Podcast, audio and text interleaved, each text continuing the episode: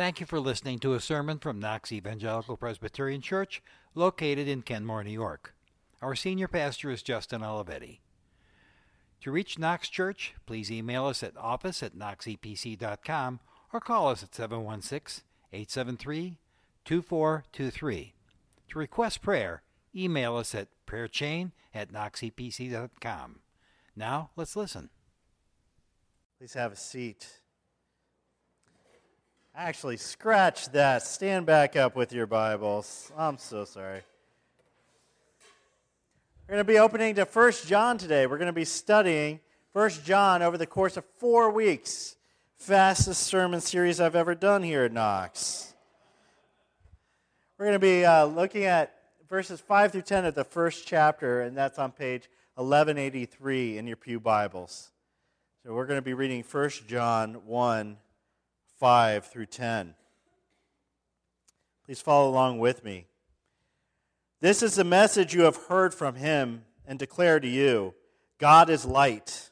In him there is no darkness at all. If we claim to have fellowship with him and yet walk in the darkness, we lie and do not live in the truth.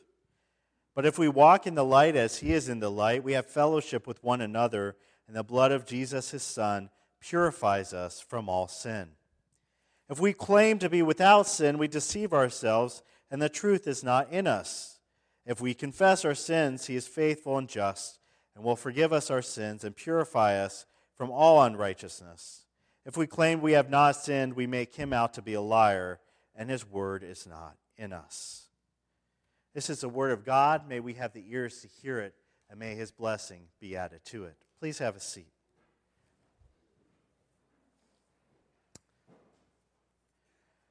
Have you ever been uh, flipping through a magazine or surfing on Facebook and you come across one of those personality quizzes? You know, the, they ask you about 10 questions, just random questions, and then you're told at the end what kind of Star Wars character you'd be, or what kind of candy you'd taste like, or what historical figure you're most like. It's, most of those quizzes are pretty inconsequential. Yeah, it's kind of funny to me that we, we take them, we kind of we don't want other people to judge us, but we love it when a quiz does for some reason. We, we want to be judged. We want somebody to give us a definitive answer about who we are. We like those quizzes, but I find them to be rather silly and inconsequential. It doesn't really matter what Hogwarts house I get sorted into at the end of the day, it doesn't change my life. But what if I were to tell you that there is a quiz in the Bible that will tell you without a shadow of a doubt if you've been saved. What if I could deliver that to you today? A quiz in the Bible that will tell you without a shadow of a doubt if you've been saved. It's the most important question we could possibly ask ourselves, isn't it? If we've actually truly been saved by the blood and power of Jesus Christ. Maybe today that's not a question for you. You know for certain whether or not you've been saved. You know that you are, or you know that you aren't, but not everybody knows. There, there's some people who think they know, who are deluding themselves. There are many Christians who might have that, those moments of doubt and uncertainty, though I think I am, but I'm not entirely sure. I, I don't know. I hope so. You'll, you'll ask people that and you say, Are you saved? And they go, Yeah, I, I hope so. I think we can do better than I hope so think we should do better than when you need to know where you're going to be spending all of eternity i hope so doesn't cut it. I, I, I had some muslim friends and i say well do you know if you're going to paradise? They call heaven paradise. And they say well we hope so. We hope that we can do enough to earn our way into paradise. I say man i don't want to hope so. I want to know for sure. This, this question isn't new nor I, I want to say if you're sitting out there and you're a little uncertain or if you encounter people in your life, you have this conversation with them, and they're a little uncertain, let them know it's not a new thing to be uncertain over this question. When you ask people point blank, do you know if you're saved? And they're like, I, I think so, but I'm not sure.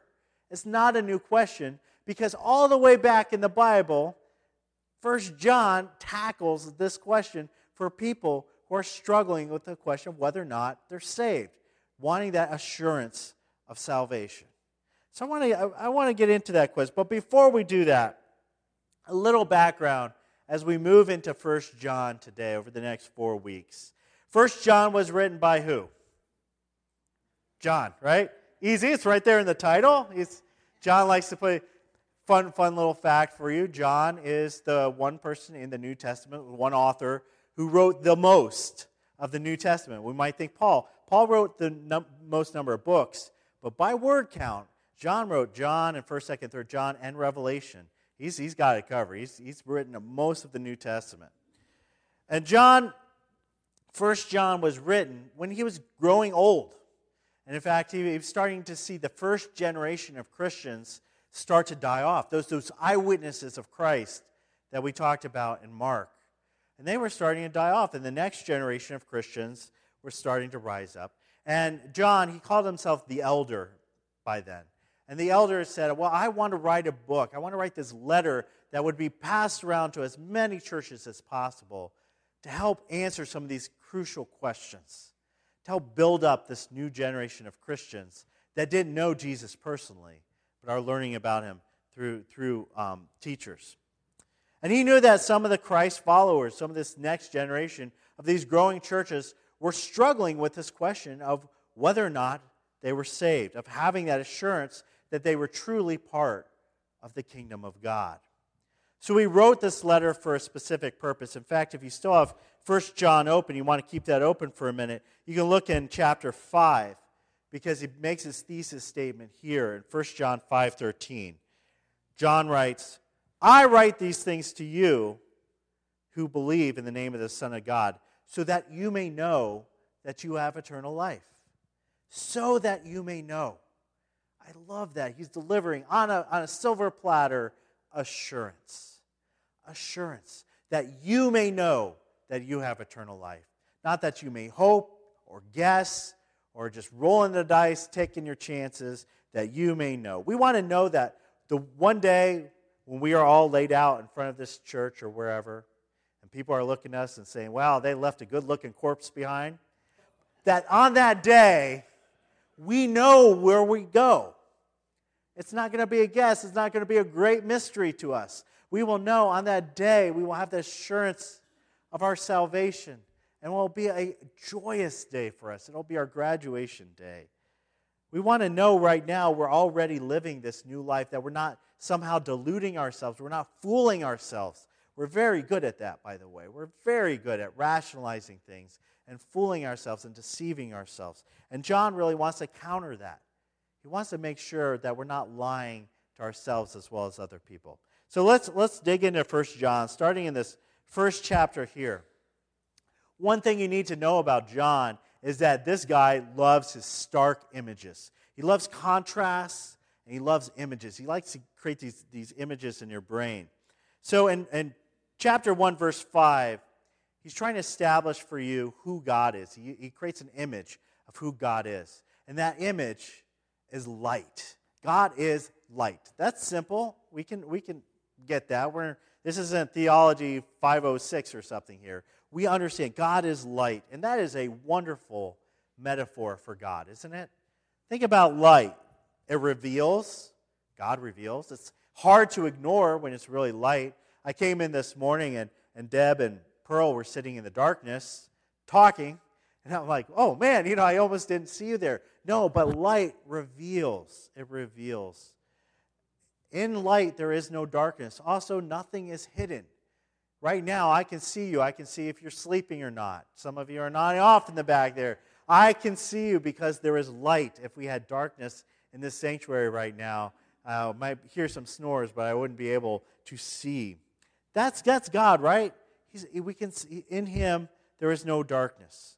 God's light shows that His character is pure, is holy, is without defect. He invites you to examine Him. In fact, that's kind of what this book series we're going through is examining the character of God and seeing who God is. He invites us to do that.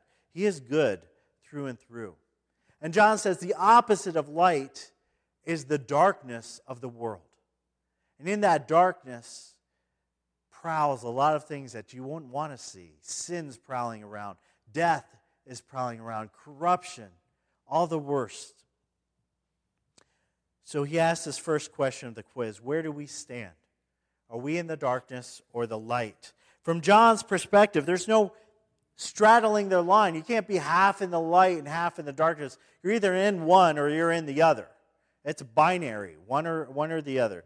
John uses these code phrases for whether or not you've been saved. And you can see this in verse 6 and 7 for the state of our salvation. If we are not saved, we are walking in the darkness. That's his code phrase.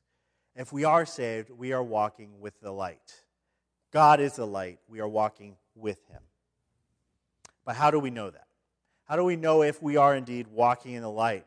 Is it even possible? Is it possible for us, a sinful people, to be holy? Can we walk in purity? Can we fully imitate Christ in our lives? John, how do we know? Don't hold up on us here. This is really important. Tell us the answer. And that's where John starts this tendency throughout his entire letter to give us these quiz questions because he's teaching us. He's doing that, that role of an elder of teaching his people. So he peppers in all these quiz questions throughout his entire letter. And they're almost kind of hidden until you understand that, that he has a code word, another code word here. And the code word is the word if. Anytime John starts a, a sentence with the word if, he's basically giving you a quiz question because if, if and then are binary, right? So you got, you know, if you are this, then this. If you are this, then you are walking in darkness. You are not saved. If you are this, then you are walking in light, and you are saved. And he gives us a number of these quiz questions all throughout the book of First John. Chapter 1, verse 6 has the first if statement. If we claim we are Christians, but our lives demonstrate we are still walking in the darkness, we've deceived ourselves. What we should want is right there in verse 7. If we walk in the light, are you in the light today? If we walk in the light, as he is in the light, we have fellowship with one another, and the blood of Jesus, his son, purifies us from all sins. So look at that. He wraps up the whole package of salvation. Salvation is fellowship with God, fellowship with believers, and escape from our sin. That is an incredible package just given to us. But for some people, accepting that gift of grace is not easy. Let's move on. I want to see how this quiz develops in the next section. Question two. We're going to skip verse 9. We're going to ignore verse 9 for right now. I want us to look at verses 8 and 10. He says this If we claim to be without sin, we deceive ourselves, and the truth is not in us. If we claim we have not sinned, we make him out to be a liar, and his word is not in us. So let me ask you Have you right now ever claimed to be without sin, or that you have never sinned? Hmm. You're in church right now, so you know what the answer should be, right? You know what the right answer you should give. But these are not ridiculous or rhetorical questions. This is not like something like, of course I've sinned. People back then did make these claims, and people still today in our community, even in our churches, kind of make this claim that they're without sin. Let me give you an example. The great Baptist preacher Charles Spurgeon was once approached by a member of his congregation after a service who claimed that he had gotten to a point in his Christian walk where he no longer sinned. Charles Spurgeon was intrigued. He had never met somebody who had never sinned before who stop sinning. So he invited this man over to lunch. He said, I want, I want you to come over and have lunch with me today and explain more about how you just never, ever sin. So the man said, okay. Came over to lunch, and they were sitting down for a nice meal, and they were talking. And, and just abruptly in the middle of the meal, without warning, Charles Spurgeon takes a cup of water and throws it in the guy's face. And the man just stands up and starts cursing out Charles Spurgeon and sputtering, and his face is red. And without missing a beat, Spurgeon said, Aha! The old man inside of you isn't dead. See, I have merely revived him with a cup of water. Don't come to my house. I'll throw a glass of water in your face. You got to be careful with us pastors. We're crafty people. To be sure, we're not going to meet many people like that, man. I've never met somebody who's come up to me and say, Pastor Justin, I've, I've just stopped sinning in my life. I'm that good. I mean, I'd be really amazed to hear what your, your plan is there. But there are those who deny that sin is real. I think we've met them. A lot of people, if they deny God is real, they'll say, well, there's no God, therefore I'm not sinning against him. There's no sin. There might be bad things in the world, but that's not sin. But far more common, even in the Christian community, you hear people downplaying sin. I think that's a real problem in our churches when we start making light of sin. And you'll hear that with some select phrases. See if any of these sound familiar. We all make little mistakes. It's just human nature. I'm basically a good person. Oh, that, never say that one to me. Or what about this? We all have flaws. See, all that's downplaying sin. Yes, we make mistakes. Yes, we have flaws. Yes, you're kind of a nice person. But sin is a very serious thing. And the more you study the Bible, the more you see how much it grieves God, how incredibly horrible it is, and how it, it makes us deserve an eternity of hell. Absolutely. I truly believe that there are those who think that God is somehow grading on a curve. Uh, the, the mentality of this deistic, therapeutic, moralist society that we have today has this kind of mentality that thinks, well, I'm not as bad as everybody else. I'm not as bad as some of those really bad people. So one day I'll probably get into heaven if there is a heaven because God will look at me and says, well, you, you did more good than bad. You weren't, you know, you weren't a serial killer, so, you know, come on in here. That's not how it works. And John is really trying to stress that here. We don't slip into heaven. God does judge you for your sins. And on that day that you come before his judgment seat, what will your defense be? You're basically a good person. Do, do what, what my kids do sometimes. You go, well, they, they sin too. Look at Tim. God, I'm not as bad as it. You know, come on. You can't do that. You can't do that. And when we downplay our sins, when we say our sins aren't that really that bad, according to First John here, we're calling God a liar. We're saying, God, you say sins are really serious, but they're not. And God goes, Are you calling me a liar? You really want to go down that path? After all, God has looked down on us. He sees right through you. You can put on a mask that fools everybody else, but He knows your sins. He knows every single thing you've ever done, everything you've thought, everything you are. And it's ridiculous for us at that point to shake our heads and go, well, nah, God's lying. I'm, I'm basically a good person. I might slip up from time to time, but a sinner, that's death row inmates. That's not me. Surely that's not me. A few years in, ago in church, I told my daughter Ellie, I said, Ellie, go, go sit. We, we always had our uh, spot in the front row. And she said, go sit down, and I'm going to greet some people in church. So I was walking around, and I came back and I saw Ellie furiously scribbling pieces of paper and then handing them out to everybody around her. And I got really curious the closer I got to her. And then I said, Do you remember this, Ellie? Do You don't remember this. You don't remember what you wrote and you were handing around to about 20 people around us, and you gave me a piece of paper. And on that piece of paper, it said, You are a sinner. Smiley face. And I thought it was the most brilliant thing I've ever seen in, in church. And she's handing out accusations of being a sinner to everybody around her. And they were all like, oh, that's adorable. I do that to people they get upset.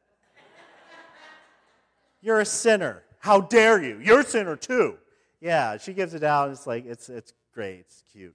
But I think that was, that was really good because we need to be reminded in church that we are sinners. You go to a church that, that tells you, you, you you're basically a good person, beware of that church because they're, they're telling you a falsehood. So let me get this out of the way. Lest you think that I'm getting up here and I'm being preachy. I mean, I'm preaching, but I'm not being preachy. That slip of paper was 100% correct. I, Justin Olivetti, am a sinner. Absolutely, I'm not above you. I may be standing up here, but I'm not above you in any way, shape, or form. When I go before God, He's not going to give me a free pass and say, Well, you preached in church, therefore get in here. He'll say, You, you were a sinner. I'll say, Absolutely, God. I sinned against you. I, I guarantee you I've sinned before I got up here this morning. And you did probably too. We are, we are sinners in God's eyes. But here's the wonderful part as we're ta- going through this quiz, because John, he asks us, Have you confessed your sins to God. Not just do you admit that you're a sinner, but have you taken those sins and confessed them to God? Realize that you have sinned against the creator of the universe, the almighty God, the perfect, holy, wonderful, majestic God, and you did wrong by him, and you say, God, I've done these things wrong to you, I've confessed my sins, please forgive me. But if you have, read verse 9, because it's one of the best verses. We've heard it twice already today. We're going to get it in your head. If we confess our sins, there's that if again. God is faithful, God is just, and God will forgive your sins and purify us from all unrighteousness. What assurance is that? That is one of the most amazing verses in the entire Bible. If we confess, and that's a big if for some people, but if we confess, God is faithful and will forgive us and will cleanse us, we will be made righteous so that we can walk in the light with Him. You see, here's the thing God cannot refuse to pardon those who call on the name of Jesus. He cannot refuse to pardon those people who call on his son's name.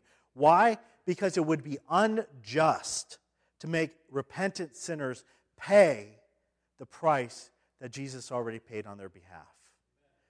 God, by his own rules, cannot deny you forgiveness if you ask him for it. How incredible is that? God's own rules, he has to wipe your slate clean. He can't go, yeah, Jesus died for you, but, you know, that one sin you did was really bad. No, he will cleanse you. How do you know if you're saved? Well, have you confessed your sins or denied them? And that's just the start of John's quiz. Now, I wish I had time. I wish I had time to go through all the rest of the book today and point out all the different quiz questions. I'd encourage you to read 1 John on your own. But I don't, so I'm going to sum them up really quickly and, and give you a cheat sheet of the rest of the quiz questions here in John. Chapter 2 Do you keep God's commandments or do you resist obeying Him? That's a good gut check. Do you resist obeying God's commandments? You know His commandments, but do you fight Him every step of the way? Also in chapter 2, do you love your church family? Do you genuinely love all these weird, strange, wonderful people around you? Or do you harbor hate in your hearts and you have resisted forgiving other people? Chapter 3 Does your life reflect Jesus? When somebody looks at you, do you does your life reflect Jesus or does it only reflect your own self centered sin? What do people see when they see you? That's a great quiz question. Chapter 4 Do you confess that Jesus came in the flesh, or do you believe some of the lies other people said about him? That he was a spirit, or that he was just a myth, or that he's just a, a, a amalgamation of all these different historical figures? Do you believe that there was a historical Jesus? Also in chapter 4, does everything you do stem out of love or out of self interest? There's a lot of reasons we do the things we do, but is it out of because you genuinely love people because God loved you, or because you're just looking out for yourself? Chapter 5 do you believe God is who he says he is? Or do you deny his existence and his character? Do you believe God is who he says he is? According to John, if we take a step back and we look truthfully at our lives, we ask ourselves these nine questions. That's the quiz questions of John right there. The answer of our, the state of our salvation is not difficult. You can't go through these nine questions and then come out of it still confused over whether or not you are saved. You'll know one way or the other. You'll know it. It's apparent in what we believe about God, how we act toward Him, and how we act toward others. My d- deepest hope, my prayer every day during the week as a pastor of this church, is that you know the Lord. You not just know of Him, but that you know Him. That He is in your heart, that you are walking in the light, that you have struggled past your pride, past your stubbornness. You've seen your need for a Savior. You've confessed to Him. And that you've started to experience that fellowship that comes when Jesus makes you new from the inside out and invites you into His family as an adopted son or daughter of the King. After all, it's only the most important question you'll ever have to answer in your life. Let's pray. Dear Heavenly Father, we thank you from, for these words from First John. These hard questions, but important questions that we must answer, that, Lord, the world must answer if they're to know where they stand with you. Lord, maybe there are those today in this congregation that are still struggling, still resisting your call. And Lord, there are those in our families, and our friend groups, and those around us. Lord, they don't know you or they're asking these questions. They don't they want to know if you're real, what kind of God you are, if you're worth worshiping, and how we become right with you. And Lord, I pray that we would take these words from First John, take the, that wonderful verse saying, if we confess our sins, Lord, you are faithful and just and will cleanse us of those sins. And Lord, after that, all there is left is just to praise you and walk with you in that glorious light for the rest of our days. And that is just a wonderful thing to look forward to. So, Lord, we praise you for that this morning. In your name, amen. Just in case you ever wonder if I'm a pastor that's against clapping in church, never. Clap during the songs all you like. Now receive the benediction. Now may the God of peace himself sanctify you completely. May your whole spirit and soul and body be kept blameless at the coming of our Lord Jesus Christ. He who calls you is faithful, he will surely do it. Go in peace. Thank you again for listening. It is our sincere prayer that today's message has brought you closer to our Lord and Savior, Jesus Christ. We welcome you to join us for worship on Sunday mornings at 10:30 a.m. You can also audio stream our full service. Details can be found at our website. Our church is fully wheelchair accessible and loop enabled for the hearing impaired. For a full schedule of activities and more information on our beliefs, visit our website at www.knoxepc.com or call our church office at 716 873 2423.